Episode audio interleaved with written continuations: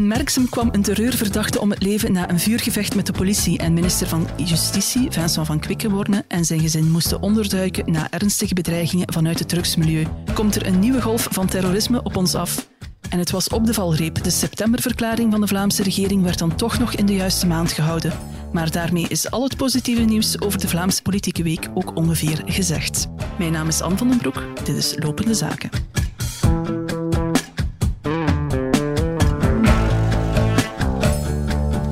Zaken. Een podcast van de morgen. En met blijdschap kan ik u melden dat we vandaag met een uh, primeur zitten hier aan tafel. Want uh, binnenlandjournaliste Ans Boersma, welkom Ans. Dank. En ik deel vandaag de tafel zowel met een gewezen als een huidige hoofdredacteur. Mm -hmm. En de eerste zit hier zoals iedere week getrouw, Bart Eekhout. Maar ik vroeg me af of je de protocolaire volgorde van de voorstelling zou aanpassen. Inderdaad. Nee, dus ik kom nu kant. voor de, ja, voilà. de, de, alle eer aan de, de echte hoofdredacteur die voilà. er ook bij zit. En uh, dat is uh, Remy Amkreutz. Dat is heel erg lief, jongens. Dankjewel. ja, ja, ja, zo zijn we wel. Dus uh, ik ga ervan uit dat jij vanaf deze week ook niet meer weg te branden zal zijn misschien uit deze niet, studio. Misschien niet wekelijks, maar af en toe wil ik wel langskomen, absoluut. Ja, één keer je merkt hoe gezellig dat het hier is. hm. um, ik zei het net in de intro, er is een septemberverklaring geweest en daarmee is al het positieve uh, ook gezegd ongeveer. Ben ik te hard? Ja... Nee, eigenlijk... Absoluut Nee, de, de, de, die hele verklaring is sowieso uh, helemaal overschaduwd door het conflict dat eraan is voorafgegaan. Ook omdat inhoudelijk zowel het conflict als het uiteindelijke resultaat nu niet zo heel veel om het lijf heeft. Hm. Want er zijn natuurlijk wel inhoudelijke beslissingen genomen, ja, ook, hè, want dat ja. is volledig en, en, ondergesneeuwd. Mm, maar... En die hebben, die hebben zeker een belang, hè, dus je moet daar ook niet te, te flauw over doen. Uh, er zijn uh, beslissingen genomen, onder andere over die jobbonus, onder andere over uh, de huurindex. Dus dat voor de mensen van, van, van wie, voor wie dat aanbelangt, is dat toch wel belangrijk dat dat, dat gebeurt. Maar ik vrees dat deze septemberverklaring toch vooral zal bijblijven uh, omwille van de toch zeer harde botsing die uh, ja, in de eindonderhandelingen is opgedoken hè, met uh, CD&V in de ene hoek mm. en N-VA met, en, en in tweede orde Open VLD in de andere hoek. Ja, en dat leidde dan tot iets heel uh, bijzonders. Hè? Dus die septemberverklaring die traditioneel in de derde week van september op maandagmiddag mm -hmm. gehouden wordt, mm -hmm. ja, die is uitgesteld tot donderdag. Paar dagen uitgesteld. Dat een, de, om, Jan Jan zal zeggen, wat is een paar dagen in een mensenleven?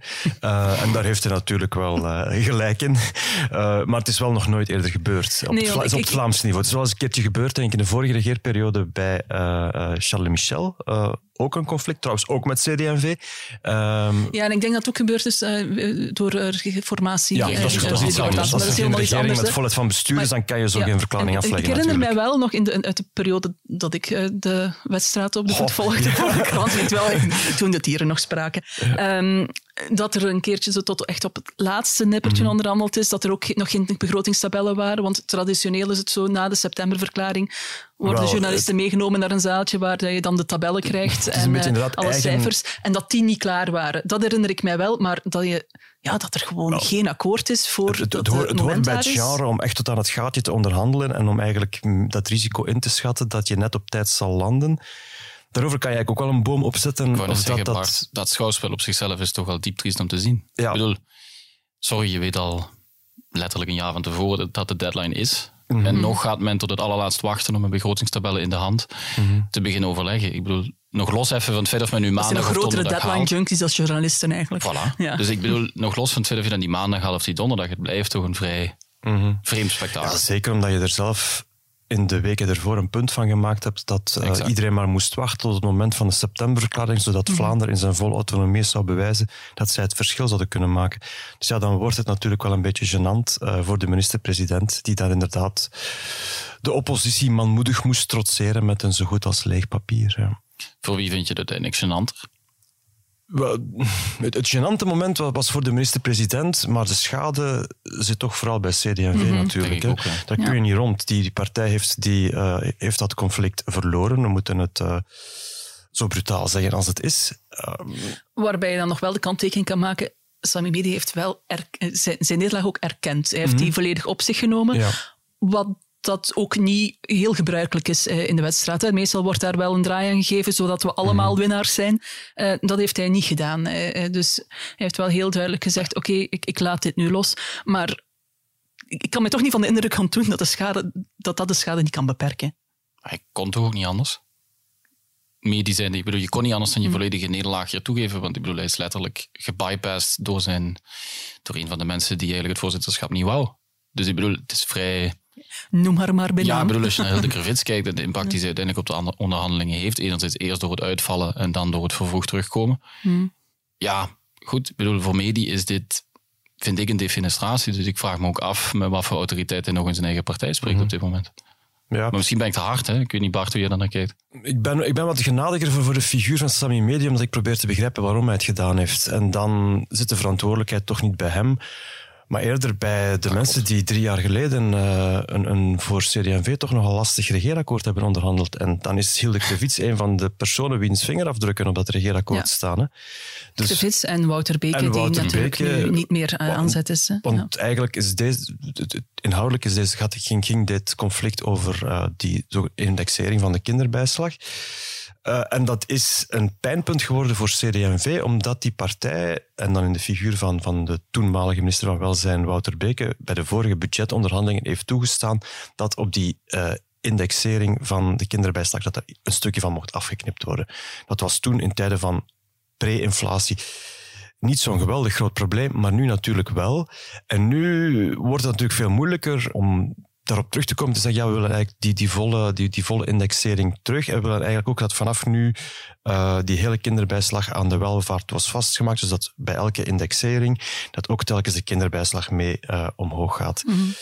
Ja, dat is een heel. Uh, als je vanuit een verdedigende stelling moet komen, dan dat je in, in, bij de vorige keer dat hebt toegestaan dat dat wordt afgebouwd, dan wordt het heel erg moeilijk om dat nog terug ehm, om, om dat nog terug recht te trekken, en Sami Medi heeft dat geprobeerd, is daar wellicht uh, iets te roekloos ingegaan. Maar de, de oorspronkelijke fout, de weeffout, is wel gecreëerd door, door, de, hmm. de mensen die destijds dat, dat regeerakkoord hebben gemaakt. Je kan natuurlijk ook zeggen, eh, het, fout ligt daar bij, bij Medi, uh, of, of bij CD&V ehm, drie jaar geleden al.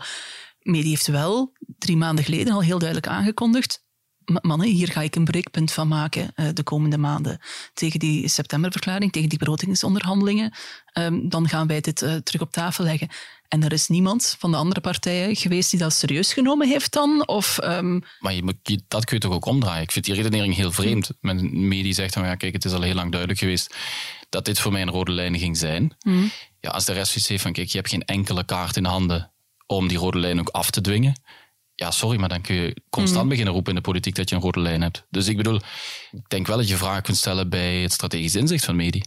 Dat mhm. vind ik hier wel enigszins verwonderlijk om naar te kijken. Ik bedoel, de uitkomst die we uiteindelijk hebben gezien was sinds maandag toch perfect voorspelbaar, vind ik. Mhm. Ja, wel. Ze was toch uh, woensdagmiddag eigenlijk tot vlak voor het, uh, de beslissing kantelde in de, voor, in, in, in, de richting van een compromis, gingen mensen ook in de regering ervan uit dat het helemaal uh, fout kon lopen. Fout kon lopen ja, want vlak voor de compromis het bus kwam, kwam daar ineens uh, vooruit op de proppen. Hè? En ik, ik die dan zeggen van, wij, wil, wij, willen wel gedoogsteun gaan leveren. Dat, het, was een zelf hield ik er alleszins ook rekening mee dat om, omwille van het uitspreken van uh, die rode lijn, eigenlijk twee rode lijnen. Hè. De rode lijn van CD&V, uh, eh, we moeten die indexering hebben. En de rode lijn van NVA, je, krijg, je kunt op je kop gaan staan, maar je kunt die indexering niet krijgen. Uh, tussen die twee rode lijnen kon je geen compromis maken. Dus mm een van de twee ging moeten toegeven. En dat is een, een, een recept voor, voor ellende in de wedstrijd. Uh, kijk naar wat er in de vorige regeerperiode federaal gebeurd is met het Marrakesh-pact. Mm Ook daarvan kan je achteraf zeggen, was dat nu echt de moeite om een regering over te laten vallen? Ik denk dat NVA de eerste zal zijn om stilletjes te doen. Ik denk het eigenlijk niet. Maar ze hebben het toch gedaan omdat je je zo vaststrijdt in uitgesproken um, veto's, in uitgesproken uh, ja, eisen, dat je alleen maar openlijk kan terugkrabbelen. En het verwonderlijke is hier dat er dus effectief openlijk is teruggekrabbeld. Ja, ja. en ik, ik wou daar even terugkomen op waar uh, Remy zei, van, uh, dat, dat je daar volledig bij media en een strategisch inzicht legt. Maar ik denk dat je als je als minister-president weet dat een van jouw partijen daar zo over denkt, dat toch ook wel getuigt van goed leiderschap om dan te gaan zeggen, misschien moet ik mhm. daar toch eens eerst mee gaan praten, want ik wil, ik, dit staat in de sterren geschreven, wetende van waar dat mee die komt, wetende van wat, wat CD&V in welk lastig parket die partij zit, hoe hard daarmee die die opnieuw op de kaart wil zetten na het hele debakkelen met Wouter Beke over uh, de crashes uh, enzovoort, dat, je dan, dat die een punt willen maken en dan weet je dat je afstevend op een gigantisch probleem en dan wil je dat, toch, die crisis in jouw regering, die al niet fantastisch loopt de afgelopen jaren, dan wil je die toch, uh, toch een beetje kunnen vermijden. Ah. Ook wetende welke dossiers nog op, op, op stapel ah, liggen. Maar nu kom je erbij. Ik denk, vanuit Jan Bon zijnde of vanuit NVA zijnde, je hebt nu wel getoond dat je ze er gemakkelijk onder krijgt.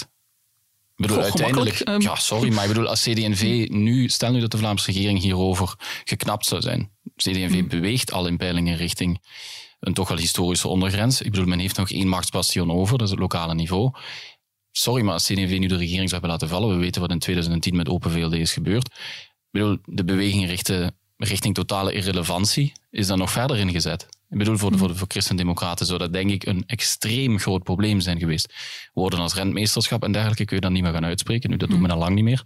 Maar ik bedoel, als we even gaan kijken naar die dossiers die nog op tafel liggen. Je spreekt over twee dossiers waarbij CD&V, Twente dus dossier enerzijds, hè, de, de bovengrondse of mhm. ondergrondse bekabeling vanaf zee voor, de, voor onze energie en onze elektriciteitsbevoorrading. Ja, Anderzijds de stikstof, uh, het stikstofdossier, uh, waarbij een aantal mensen natuurlijk zwaar in de shit zitten en CD&V eigenlijk de verdediging van de landbouwers op zich probeert te nemen. Vanuit hun eigen insteek natuurlijk. Ja, je kunt ook stellen dat op deze manier natuurlijk CD&V veel nederiger aan die onderhandelingstafel zal komen bij die dossiers. Of toch alleszins dat de kans groot is dat de andere partijen veel minder zullen luisteren naar CD&V. Dat, dat, als het puntje bij paaltje komt, ze zullen zeggen, wat gaan jullie doen? De regering laten vallen als de vorige keer? Ja. dat is uh, wat iets heel opmerkelijks dat uh, de CD&V nu voor elkaar gekregen heeft.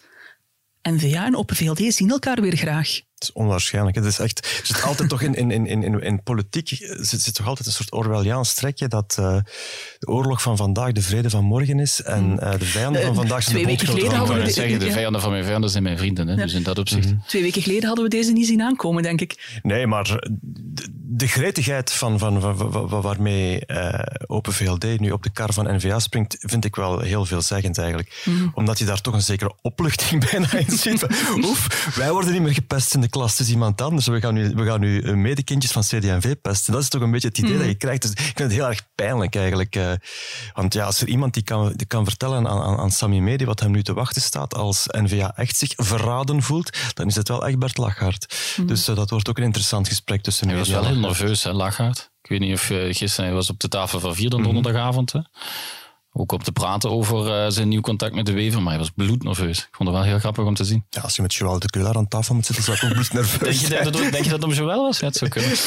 maar ik, ik vond wel, Lachart was duidelijk heel opgelucht. Hè? Dat, dat is wel helder, maar ik bedoel, men kijkt ook naar 2024 en als je dan ziet die vraag, danst hij, danst hij nu wat omheen, maar dat speelt ook mee. Hè? Ik bedoel, men heeft weinig eisen te stellen vanuit mm. de positie van Open VLD en, en CD&V Vlaams. Dus, bon, Mm Maar Joël vatte dat wel gisteren goed samen. Ik denk uh, dat inderdaad, als je kijkt waar, waar, waarover gaat dit eigenlijk, dan is dat je daar zit met twee partijen die ook wel op een heel Orwelliaanse manier elkaar gevonden hebben, namelijk N-VA en Vooruit, waar je eigenlijk al een soort as ziet van een toekomstige regering.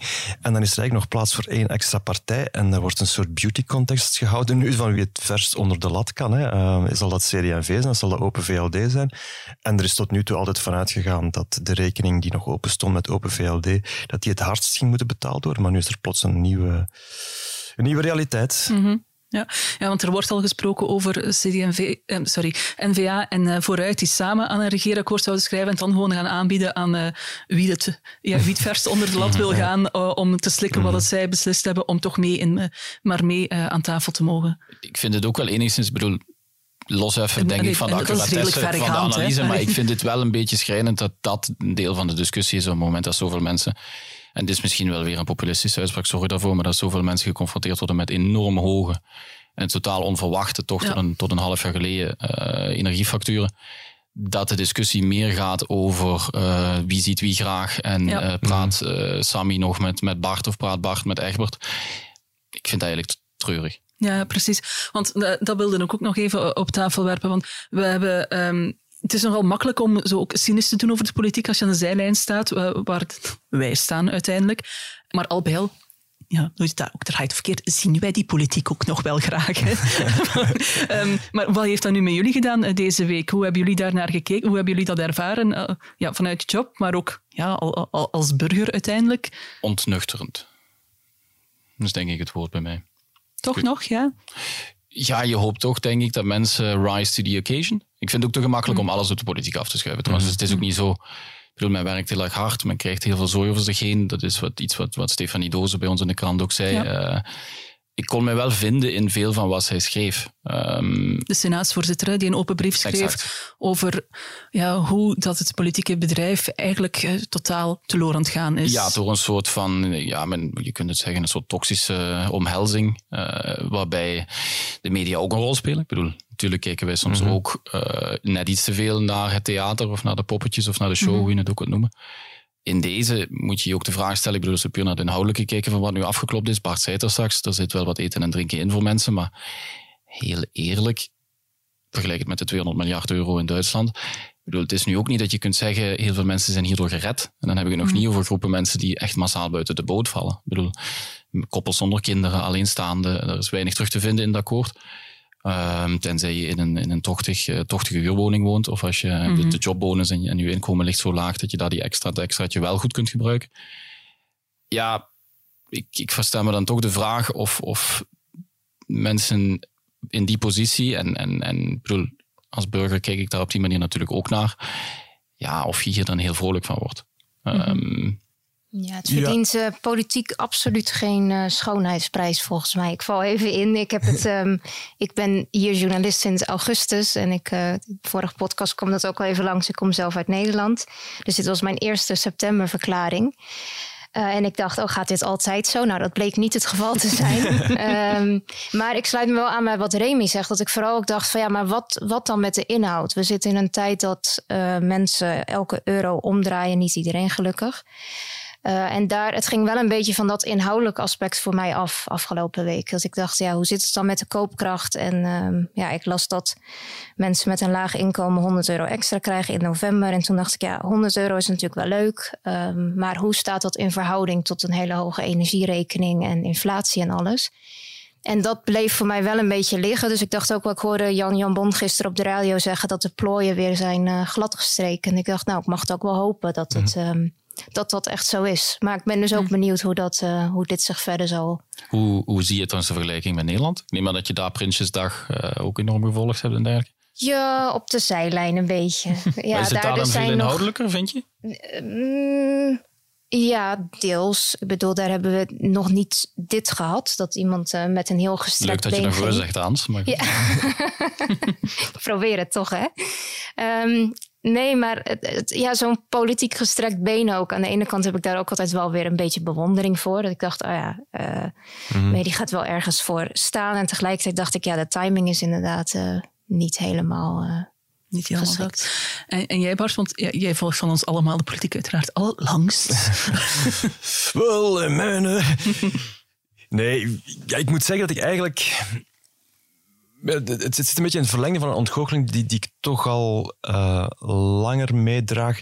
Waarbij eigenlijk, ja, toch dat, dat, dat onvermogen om samen te werken en om echt, wat je inderdaad in het Engels mhm. zegt, the rising to the occasion. Ja, dat is nu natuurlijk niet um, plots neergedaald. Hè. Bon, je, je kunt ervan zeggen wat je wil, maar, maar dat overlegcomité waarbij de regeringen eigenlijk elkaar probeerden de loef af te steken. De ene, mhm. die de, enfin, de federale regering, die de, de Vlaamse wou meelokken eigenlijk in het bad. De Vlaamse die uh, hakken in het zand zet en zijn eigen moment opeiste. Daar, daarover, over dat moment is mijn ontgoocheling eigenlijk veel dieper. Omdat je dan eigenlijk echt wel kunt zeggen dat het verschil tussen uh, uh, de ogen niet op de bal waren. Ja, ja. toen ging het echt alleen over uh, hoe kunnen wij tactisch onze concurrerende regering, als je al zo mag denken, wat eigenlijk een totaal aberratie is om zo te mm. denken, over een staatsvorm, hoe kunnen we de concurrerende, rivaliserende regering het meest in hak zetten. Dat was echt puur poppenspel. Ja. Nu, heb ik het, nu had ik nog het idee van, goed, um, hier is echt een... Um, hier gaat een, soort diepe uh, frustratie in een partij aan vooraf.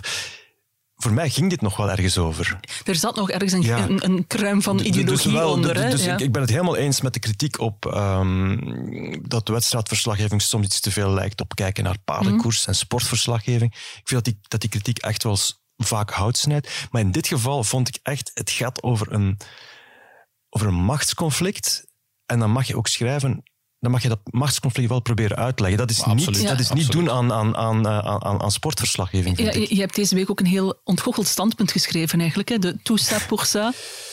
Ja, dat is natuurlijk zo. Hè. Als, je, als, je dan, als, je, als je op die manier het perspectief opent naar waar wil deze Vlaamse regering naartoe met mhm. bijvoorbeeld de kinderbijslag dan is dat eigenlijk ongeveer dezelfde richting als waar de federale kinderbijslag in, lengte van jaren uh, naartoe is georiënteerd. Het is dus even geleden dat we nog iemand hebben horen zeggen wat we zelf doen, doen we beter. Hè? Ja, dat is echt helemaal, dat, dat, dat idee is helemaal weg. En op zich is dat misschien wel jammer, want daar zat mhm oorspronkelijk zat er natuurlijk wel een heel erg um, um, legitiem streven in om, om, om te kijken of je op een uh, lager niveau, dichter bij de bevolking, mm. niet aan beter beleid kon doen.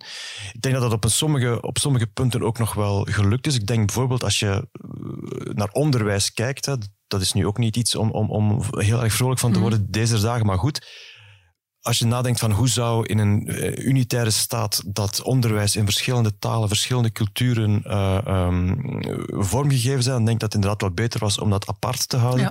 Maar goed, uh, ondertussen moeten we vaststellen dat Franstalig onderwijs heeft, we wijken nu een beetje af, maar goed, ik wil toch even het punt maken. Uh, Franstalig onderwijs heeft absoluut problemen die er mogen zijn, die groter zijn eigenlijk dan die problemen in het Vlaams onderwijs. Maar zij krijgen op dit moment wel nog dingen in gang. Daar worden kalenders aangepast. Het leerplichtonderwijs is daar inderdaad, heeft zijn eh, lange vakantie ingeperkt. Hoger onderwijs gaat nu hetzelfde doen. Dat zijn Nederlands komt daar terug als uh, verplicht ja, vak. Dat zijn, dat zijn dingen die in, in, het totaal gestolde uh, Vlaamse beleid zelfs onbespreekbaar zijn. Mhm. En dan denk ik van, misschien moet die Vlaamse, uh, niet per se deze Vlaamse regering, maar misschien moet deze Vlaamse politiek, om het dan zo eens te noemen, toch maar eens in de spiegel kijken. op vlak van onderwijs is die, die genese is wel een beetje anders. Hè? Ik bedoel, de mhm. reden dat natuurlijk in Vlaanderen men hervormingsavers is, hè? dat men mm dat onderwijs niet wil of wou aanpakken, moet ik vooral zeggen heeft natuurlijk ook te maken met het feit dat het Vlaams onderwijs gewoon jarenlang wel wereldtop was. Ja, kwalitatief is het beter was dan... Uh... Terwijl op datzelfde moment de Franstalige gemeenschap ergens onderaan in de internationale rankings bengelde. Dus ja, dan kreeg je natuurlijk al snel in de verschillende echelons, bij koepels, bij onderwijsverstrekkers, bij de politiek, een hervormingsijver. Mhm. Ik bedoel, hier hebben we het omgekeerde gezien. Ik bedoel, in Vlaanderen bedoel ik dan met hier. Ja, men ging voor een hervormingsijver op het moment dat eigenlijk ja, alles nog ogenschijnlijk goed leek. Dus mhm. was er heel weinig mm impuls of heel weinig goesting om er iets aan te doen. Dus. Maar ik vond, wat je, als je om terugkomen op waar je, waar je over begon, het, de discrepantie tussen toen het inderdaad dat overlegcomité waarbij federaal Vlaams mee aan boord wou trekken en we eigenlijk de boodschap krijgen van oké, nee, Vlaanderen gaat apart en, en wacht maar jongens, dan gaan jullie het zien. Ja, dat is toch de ontgoocheling. Ik ben het helemaal mhm. met je eens dat Medi streed voor een, voor een inhoudelijk punt.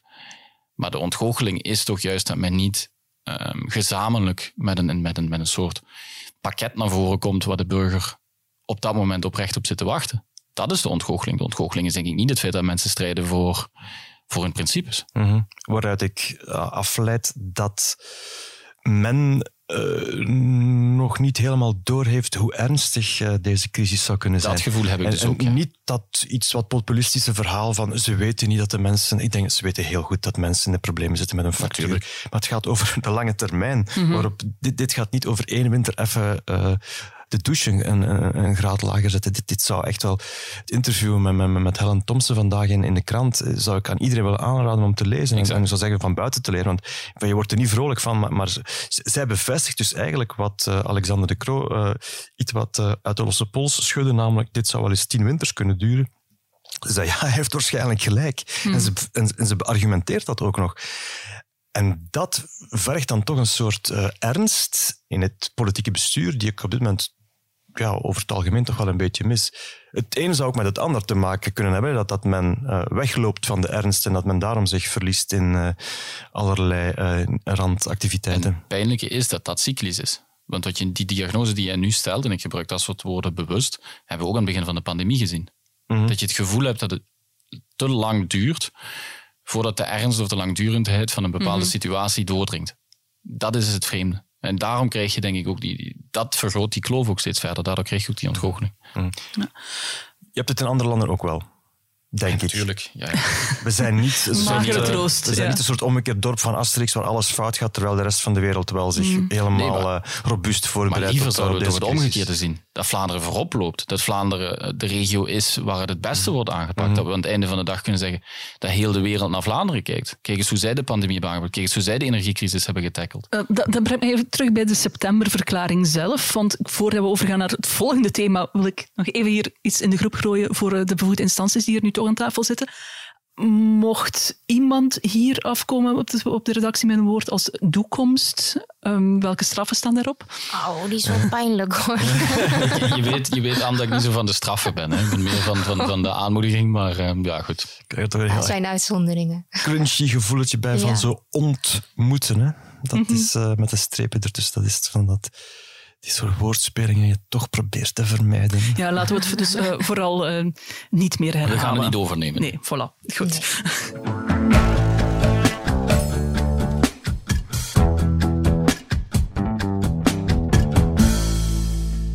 Deze ochtend was ik eh, omstreeks kwart na vijf wakker geschoten door de schoten die hier eh, deze ochtend zijn gelost.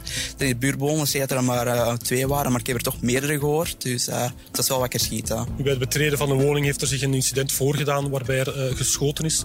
Nu, de bewoner van het pand is daarbij gewond geraakt. Nu, de hulpdiensten zijn dan meteen ter plaatse gevraagd, maar helaas is de man ter plaatse overleden. Donderdag, eergisteren dus, werd ik in de namiddag gebeld door federaal procureur Frederik van Leeuw.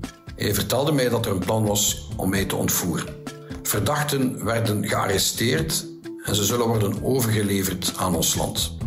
Goede resultaten dus dankzij het professioneel ingrijpen van onze veiligheidsdiensten. Het was me wel de week op het vlak van justitie. Zes personen werden dinsdag opgepakt in het kader van een onderzoek naar de voorbereidingen op een terroristische aanslag. Tegelijkertijd zat minister van Justitie Vincent van Quickenborne met zijn gezin in een safehouse na zeer concrete dreigingen aan zijn adres vanuit het drugsmilieu. Ans, waar komt dat zo ineens vandaan? Ja, het komt niet ineens, denk ik. Ehm, eh, we hebben deze zomer natuurlijk veel geschreven ook over georganiseerde misdaad en drugscriminaliteit. En dat is al een probleem dat jaren speelt.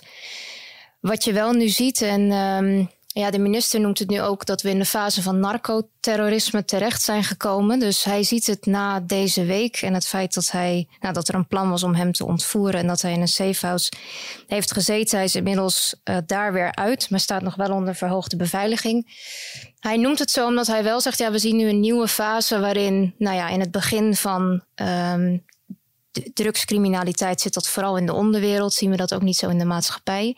En hij verwees daarbij ook naar een interview dat we recent hadden met criminoloog uh. En hij zei van zodra je als overheid daarop gaat drukken, uh, dan ga je een fase in waarin drugscriminelen contrastrategie gaan toepassen. Um, en dat is corruptie via uh, allerlei contacten bij de politie, via advocaten, via magistraten, alles wat mogelijk is, um, ja, informatie proberen te winnen over wat er gaande is. Of um, ja. ja. met geld mensen onder druk zetten.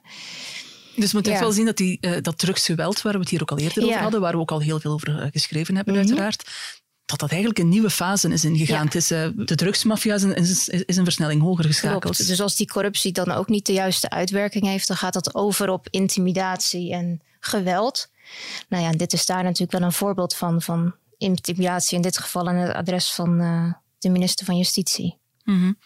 Eh, hij noemt dat narcoterrorisme. Hij gebruikt dat woord ook niet zomaar, denk ik. Want eh, terrorisme, daar zit een zware lading aan. Ja, en hij heeft dus ook nu aangekondigd in het eh, parlement deze week dat die staatsveiligheid ook um, in gaat schakelen. En uh, die hebben toegezegd dat ze dit dossier dan ook nu zullen oppakken, waar zij normaal zich bezighouden met uh, terrorisme en extremisme en met spionage, komt daar dus nu ook de georganiseerde drugscriminaliteit bij. En dat betekent dat de veiligheidsdiensten dus zich ook bezig gaan houden hiermee en nog meer preventief. Uh, waar nu vaak reactief door politie bijvoorbeeld gereageerd mm. wordt op uh, iets wat gaande is. Um, dat daar meer proactief nu ook op gewerkt gaat worden. Ja, want tot nu toe bleef dat drugsgeweld beperkt binnen het, het milieu, uh, om het zo te zeggen. Ja. Als dat nu een stap verder gaat, wil dat dan zeggen dat er ook gevreesd wordt voor meer burgerslachtoffers, dat, dat, dat ze zich gaan uitwijken? Nou, dat wordt natuurlijk al langere tijd gezegd. Dat was afgelopen zomer ook wel steeds het geluid van, nou ja, het moet een keer goed misgaan. En uh, als er een burgerdode valt, dan, ja, dan, dan zijn we nog een stap verder. Maar een uh, ja, minister van Justitie die in een safe house zit, ik denk dat we dat uh, ook zeker niet moeten onderschatten. Wat, ja, hoe zwaar dat is. Hm. Ja, want we kijken vaak naar Nederland in, in dit dossier, maar ik bedoel, dit hebben we in Nederland ook niet gezien. Hè? Dus in die zin, ik bedoel, men heeft het over vergismoorden die dan in Nederland gebeuren. Hè? Mensen die mhm. per ongeluk uh, op het verkeerde moment op de verkeerde plaats uh, lopen terwijl uh, drugscriminelen beginnen te schieten. Je hebt Peter de Vries gehad, die mm. op klaarlichte dag afgeknald is. Ik zeg niet dat het in hetzelfde rijtje hoort, maar de totale ontsporing is er wel. En helaas mag die ook niet verbazen denk ik. Nee. Het is een beetje een cartooneske vorm van dreiging eigenlijk. Hè? Er is het idee dat justitie vooruitgang boekt in de strijd tegen drugsgeweld. Wat, wat denken de, de drugsbazen? We ontvoeren de minister van Justitie. Dus het, echt een, het lijkt een soort scenario... Het is een beetje de Daltons. Wel, het lijkt een scenario voor, voor, voor een nogal hm. matige B-film. Maar, maar, het is natuurlijk wel heel erg ernstig. Voor alle duidelijkheid. Aan de andere kant, stel nu dat het gelukt... Ik ben met je eens dat het niet gelukt is. Hè. Heeft het inderdaad iets cartoonesk en heb je een Dalton gevoel. Maar stel nu dat het wel gelukt was.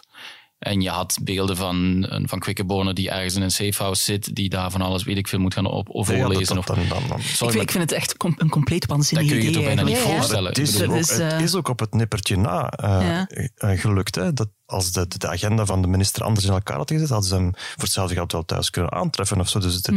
het heeft eigenlijk niet zo heel veel. Ze waren in zijn wijk aan het rondrijden. Hè, Daarom, dus, dus ik, ja. ik vind wel, ik bedoel, het heeft gelukkig, ik bedoel, is dit niet gelukt. En, en je mag hopen dat het nooit lukt om dit soort zaken te, te, te voltooien. Maar het is wel beangstigend. Ik bedoel, het, is wel, het zegt wel iets over wat men denkt dat men zich kan permitteren. Het zegt veel over, over, de, over de totale losgeslagenheid van dit soort criminelen. Het, heeft ook iets beangstigend, vind ik, omdat wat doe je eraan? Ja, wat doe je eraan? Ja, heel eerlijk, je kunt niet anders doen dan hier harder op ingrijpen. En voor veel meer samenwerking. Dus als je hetzelfde interview waar Anzo voor sprak, het interview dat zij zelf heeft gedaan met Cyril Feyenoord, als je dat leest, lees als een blunderboek van de verschillende hmm. overheden. Het spijt me. Ik bedoel, je, ziet, dit, deze drugsproblematiek is niet nieuw. Ik bedoel, de hmm. problemen met, met, met, met een Klaas Bruinsma dateren van, van 30, 40 jaar geleden. Ik bedoel, dit is totaal voorspelbaar wat gebeurd is. Ik bedoel, complete delen van de samenleving in Nederland zijn ontwricht door drugs, door drugscriminaliteit. Totale verwevenheid blijkt uit rapport na rapport van boven- en onderwereld. Ja, jongens, is het dan zo verbazingwekkend dat dit gebeurt? Is het dan niet godsgeklaagd, sorry dat ik het woord gebruik, dat er zo weinig samenwerking is tussen Nederland en Vlaanderen of België op dit vlak? Mm ik, ik, dat, dat is iets dat ik niet ben. Wel genuanceerder, maar... Uh... Ja, maar dat mag, je, Bart. Ja, ik, denk, ik, denk, niet eens zijn. Dus ik, ik, ik, ben het eens met, met, met, wat je zegt, ook met de voorbeelden die je geeft over, over gemiste kansen of over uh, waar er nog ruimte is voor verbetering. Maar dat je in, met de, de geografie die je hebt, een wereldhaven die daar ligt, een vraag naar drugs die er is, dat je dan kan vermijden dat, dat die haven gebruikt wordt om een soort draaischijf te worden in internationale um, cocaïnehandel. Ik denk dat je daar ook realistisch in moet zijn. Ik denk niet dat dat de schuld is van, van een beleid of van, van, van politicus X of Y. Daar kun je niks aan doen, dat ben ik met je eens. Je kunt evenmin dat het beleid er iets aan kan doen dat in de vele weekends en ook door de week, dat er enorm veel gesnoven wordt en gepakt wordt en, en, en, en geslikt wordt door heel veel mensen. Ik bedoel, dat ben ik met je eens. Mhm. Maar dit is een immense verantwoordelijkheid van heel veel mensen, ook gebruikers. Mhm. Ik denk wel, wanneer je zegt van ja, er moet gewoon nog veel harder, uh, dit moet veel harder aangepakt worden het resultaat wordt ook zijn dat ze zich veel harder worden opgejaagd voelen, waardoor dat er nog drastischere dingen zullen gebeuren. Maar je hebt geen keuze. Ik bedoel, als je ziet, in Nederland is, is het helaas al veel verder. Daar kan Ans waarschijnlijk nog veel meer over vertellen. Maar daar is daar rapport na rapport waarbij je gewoon ziet dat delen van provincies, spreken voor Brabant, spreken voor Limburg, zijn gewoon out of control voor een deel. Ik bedoel, dat is iets wat we hier gelukkig, denk ik, in Vlaanderen op dit moment nog niet zien. En zijn, zijn, zijn out of control? Waarbij gewoon spreekt over een totale verwevenheid van onder- en bovenwereld, waarbij zodanig veel lege bedrijven bestaan dat boekhouders tot uh, ja, gedeputeerden, tot uh, lokale politici, dat er gewoon onderzoeken zijn naar corruptie, dat er onderzoek zijn naar steekpenningen, dat er onderzoek zijn. Ik bedoel, hm. dat is wat er in Nederland gebeurt. Dus natuurlijk kun je de hoop hebben dat dat hier niet gebeurt, maar gewoon zitten wachten in de hoop dat het zover niet komt, lijkt mij ook wat naïef gezien het belang van Antwerpen als doorvoerhaven. Ja, in gevallen van corruptie, dat, dat uh, benoemde de minister, die sprak ik gisteravond. Die zei dat ook nog wel. Van ja, die in dat hele Je hebt gisteravond met uh, ja. Vincent van Quickenhoop nog gesproken in een interview toen, dat dit weekend verschijnt. Ja, toen zei hij ook van ja, corruptie hier is, is ook aanwezig. Daar, daar zijn dit jaar ook uh, rechtszaken over. Dus voor mij zijn die, die, die gevallen België en Nederland, voor mij is dat echt precies dezelfde problematiek. Ook omdat we het echt over precies dezelfde groepen hm. hebben.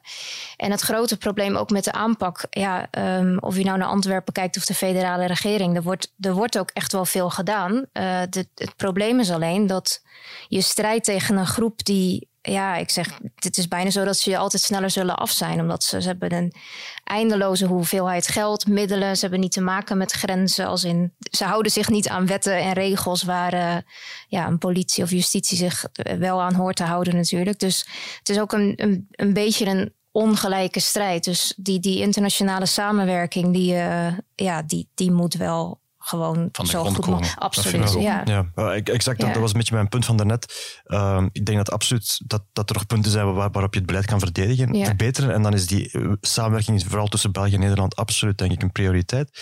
Maar je moet niet de illusie hebben dat het dan dat de oorlog dan dat opgelost is. zijn. Nee, tuurlijk niet. Maar daar ligt voor mij mijn verantwoordelijkheid bij de burger. Ik bedoel, we hebben het vaak over um, ja, oplossingen uit deze problematiek. Ja, goed, eh, dan krijg je heel vaak een, een, een, dogmatische discussie over legalisering of niet. En tot waar dan een legalisering enzovoort. Ja, spijt me, maar er is één zaak waar Bart de Wever, vind ik, wel gelijk heeft. Er is een grote verantwoordelijkheid van wat hij de yogasnuivers noemt. Dat is zo. Is dat nu niet heel erg eh, kort door de bocht? Vind ik niet, sorry. Ai, Ja, die is er, maar dan Ik zeg nog- niet dat dat de grootste verantwoordelijkheid is, maar ook de Nee, en verantwoordelijkheid zeker ligt- niet. We hebben het daar ook al over gehad. Als er 80% van wat hier toekomt in de haven bestemd is voor doorvoer, Dat eh, klopt, dan, maar- eh, ga- dan ga je het je echt niet een- oplossen door te zeggen: kom, waar, eh, mensen, eh, hier mag niemand meer gebruiken. Maar je hebt ook een interne afzetmarkt. Ik bedoel, sorry, maar iedereen die in Antwerpen woont of komt, of in Brussel of in Gent, weet van de WhatsApp-groepen, van de dealers die door de straat racen, van de overlast die dat allemaal veroorzaakt, de onveiligheidsgevoelens in de wijken, mensen die het s'avonds laat niet meer buiten komen. Dat zijn ook reële gevolgen in het straatbeeld. En mensen moeten zich wel realiseren dat, en nu sorry dat ik nu enigszins moraliserend klink, ik bedoel, ik vind het zelfs erg dat dat moraliserend is, maar stel dat jij naar de supermarkt gaat en je koopt een fles Coca-Cola en je weet dat daardoor het s'avonds in jouw wijk een oude vrouw niet meer buiten durft, dan kun je toch vragen of je die fles Coca-Cola nog moet kopen. Het feit dat deze vraag als moraliserend wordt, dat deze stelling als moraliserend wordt opgevat, vind ik toch enigszins bevreemdend. Of ben ik nu iets te zeer opa verteld? Nee, nee, nee. Ik, ik, ik, ik denk inderdaad, ik sluit me aan bij Anne. Ik denk dat, dat, je, dat je daar eh, effectief wel, wel, wel iets over kan vertellen, maar, maar dat je toch ook moet zien dat, dat de root cause, oh, oh, we zijn een halve cursus Engels bezig, dat de, wortel van het probleem li- ligt, ligt volgens mij toch niet daar. Dat, Ik dacht dan- even dat je toekomst ging zeggen, Bart. maar nee, Ik oké, zal de vechten als een leeuw om die maar- term niet te Oké, maar gebruiken. de wortel van het probleem ligt niet daar. Maar als drugs niet bestemd is voor gebruik, Ja, het is een beetje appel en ei. Appel en ei. Nee, Kip en het ei. Kip en het ei verhaal. Maar ik bedoel, zonder, zonder gebruik Ja. geen drugshandel. Nee, en vice versa. En vice versa. Ja. Ik bedoel, dus Nee, het een gaat niet zonder het ander. Dus ik snap je punt, want tegelijkertijd is het inderdaad naar de gebruiker, of dat nu gaat om drugs of, of ook elektriciteit, van ja, ga maar inderdaad een minuut korter onder de douche staan. Eh, dat, is, dat, is een, dat is ook een gesprek maar dat ik we vind moeten dat voeren. een hele leuke vergelijking. Ah. We zeggen nu met z'n allen, steun Poetin niet. Ja, Zet de verwarming lager. En doe het Ja. ook voor je factuur. Ik bedoel, dat speelt ook mee. Hè? Maar men zegt ook, ah, we draaien Poetin een loer. We zetten, we zetten onze, onze verwarming naar een 17 Ja. graden. Ja, draait de drugscriminaliteit een loer en verbruikers wat minder. Ja, dus dat moet gezegd. En dan tegelijkertijd moet daar natuurlijk ook, ook wel op andere gebieden. Daar ben ik helemaal met je eens. Daar ga je de grote winst niet halen. Dat weet ik ook wel. Maar ik vind het wel belangrijk dat je niet alleen, zoals Bart er straks terecht aanstipt, Mhm. het is niet alleen een kwestie van beleid kan meer doen. Dit is een zwaar ongelijke strijd, waarbij heel veel groepen wel een zekere verantwoordelijkheid dragen. En de verantwoordelijkheid van de ene groep is wel groter dan de andere, daar ben ik met je eens. Maar gebruikers zijn hierin niet onschuldige wezens, om het nu zo te formuleren. Vorig jaar, ehm, om het even om, over een andere boeg te gooien. Vorig jaar zat ehm, Mark van Ranst een maand lang in een safehouse. Nu eh, Vincent van Quickenborne. Eh, we hebben deze week ook die ehm, aanhoudingen gezien eh, in een ander terrorisme-dossier. Jij zei me eh, daar straks, Ans, dat er momenteel in 204 dossiers mensen onder bescherming staan. eh, Door, ehm, momenteel Ja, in België. in ja. België. Ja. Is dat iets waar we dan terug meer gewoon aan moeten gaan worden? Want dat, dat, dat klinkt ineens heel erg onheilspellend, vind ik. Ja. Misschien ligt het aan mij, maar ik vond 204 dossiers waar, waarin mensen onder bescherming staan best wel veel. Ja, we hebben natuurlijk ook heel veel politici. Ja, daar zit veel politie bij. En Ik denk niet dat zijn- het allemaal politici ja. zijn. Maar ja, Toch veel, denk ik. Ja, en Ja. het zijn ook niet allemaal. Ik heb ook gevraagd van. ehm, ja, kennen we de profielen? Ja, dat, en dat is niet bekend. Ik zei ook, is dat dan gerelateerd aan georganiseerde misdaad? Ik weet ook niet of het, of het meer is dan andere jaren. eh, maar wat wel aan het toenemen is, de mensen die op de terreurlijst staan, die in de rechtsextremistische hoek zitten. En dat hebben we natuurlijk afgelopen week ook gezien met de inval die eh, gedaan is, waarbij eh, iemand om het leven is gekomen en heel veel wapens zijn eh, gevonden ook. En ik vond het wel interessant dat minister van Quickenborne ook zei van dat corona heeft dat ook wel een beetje versneld, dat proces. Omdat dat vaak mensen zijn die in hun eentje achter hun scherm zitten. En, en het zit, het zit een beetje in een, in een anti-overheidshoek. Dus dat hebben ze. Het is een enorme lappendeken aan eh, wie deze mensen zijn. Dus die zijn niet verenigd in een, in een in maffiagroep of iets. Ehm, maar wat ze wel allemaal gemeenschappelijk hebben, is dat ze eh, anti-overheid zijn. En dat is dus eh, ja, dat die mensen op de lijst, zijn er nu iets meer dan 60 geloof ik, ja, dat dat wel is toegenomen de afgelopen jaren. En dat corona dus ook ervoor gezorgd heeft dat ja, meer mensen in die, in die isolatie dus ook extremistischer gedachtegoed eh, een tot beetje een snelkookpot ge- eh, geweest is. Precies. En daar ook weer, dan kom je toch ook op een sociale discussie van ja, wat zegt dat over de maatschappij en over eh, Mhm. eh, ja, met drugsgebruik kom je uiteindelijk in dezelfde discussie Ja, natuurlijk. Want terecht. ja, de afgelopen jaren is terrorisme hier het gekoppeld geweest aan het jihadisme. ja. Maar en de dat is ook die een nu beetje- naar boven komen, dat, dat zijn Ja, totaal andere. Het is ook een beetje ten nadele geweest. Ik, ik vroeg ook van die maatregelen die nu allemaal genomen worden bij dat georganiseerde misdaad. Is dat niet een beetje laat?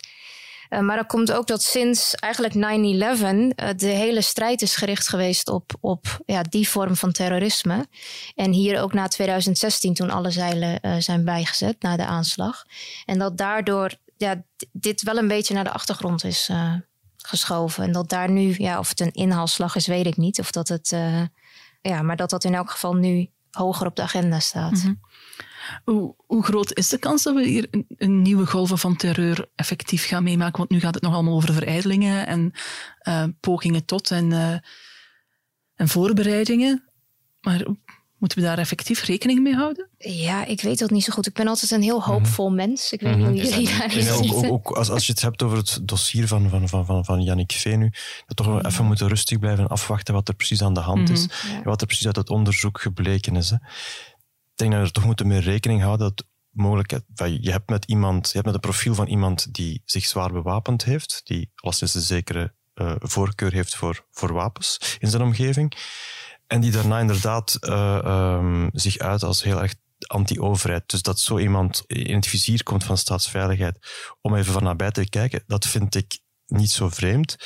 Of dat van hem nu meteen ook een, een, een, een, een soort Terreurverdachte? terreurverdachte maakt die klaar stond om te ontploffen, dat weet ik dan eigenlijk ook niet. Dus ik denk dat we daar toch even rustig over moeten, moeten, moeten kijken. Dat we ook moeten goed inschatten van, ja, hoe gevaarlijk zijn die profielen eigenlijk voor onze samenleving? Ik, wil, ik wil het helemaal niet onder de mat schuiven, maar ik denk inderdaad dat je, inder, dat je gezien hebt door corona en door de lockdown, dat een aantal mensen die daar misschien toch een zekere pathologie ontwikkelen, dat die getriggerd zijn door eh, die maatregelen die genomen zijn, dat die een soort bevestiging hebben gezien hebben van iets waar ze toch al bang voor waren, namelijk een overheid die heel hard ingrijpt in je privéleven. En dat zij zich daar eh, letterlijk tegen willen wapenen. Ik denk wel dat dat van op afstand heel moeilijk in te schatten valt. Mhm. Ik hoop dat dat voor, voor de veiligheidsdiensten, ik gok dat dat voor hen natuurlijk ietsje gemakkelijker is, maar omdat je de vraag aan ons stelt aan. D- d- dus een deel van het antwoord zit in wat Anders ook daarnet zei. Als, als het gaat voornamelijk over mensen die natuurlijk in kleine groepjes of alleen zelfs eh, radicaliseren of, of ontsporen. Ja, dan is die inschatting ook heel moeilijk te maken. Ik bedoel, groeit men uit tot een lone wolf of niet? Ja, ik denk dat dat heel moeilijk eh, te voorspellen valt, zeker van op afstand. Laat ons dan vooral eh, leven op hoop, zou ik zeggen. En dan eh, toch in ieder geval... Ja. In ieder, zeker, zeker. Wel. En, en in ieder geval toch eh, tot Fijne volgende weekend. week. Hè. Eh, Ans, Remy, Bart, ontzettend bedankt voor jullie komst. Gedaan. Ook een grote dankjewel aan Dries Vermeulen voor de techniek. En volgende week zijn we er weer met een nieuwe aflevering van Lopende Zaken. Maar alle begrip wanneer u ons al eerder mist, dan kan u ons mailen op podcasts.demorgen.be. Een prettig weekend.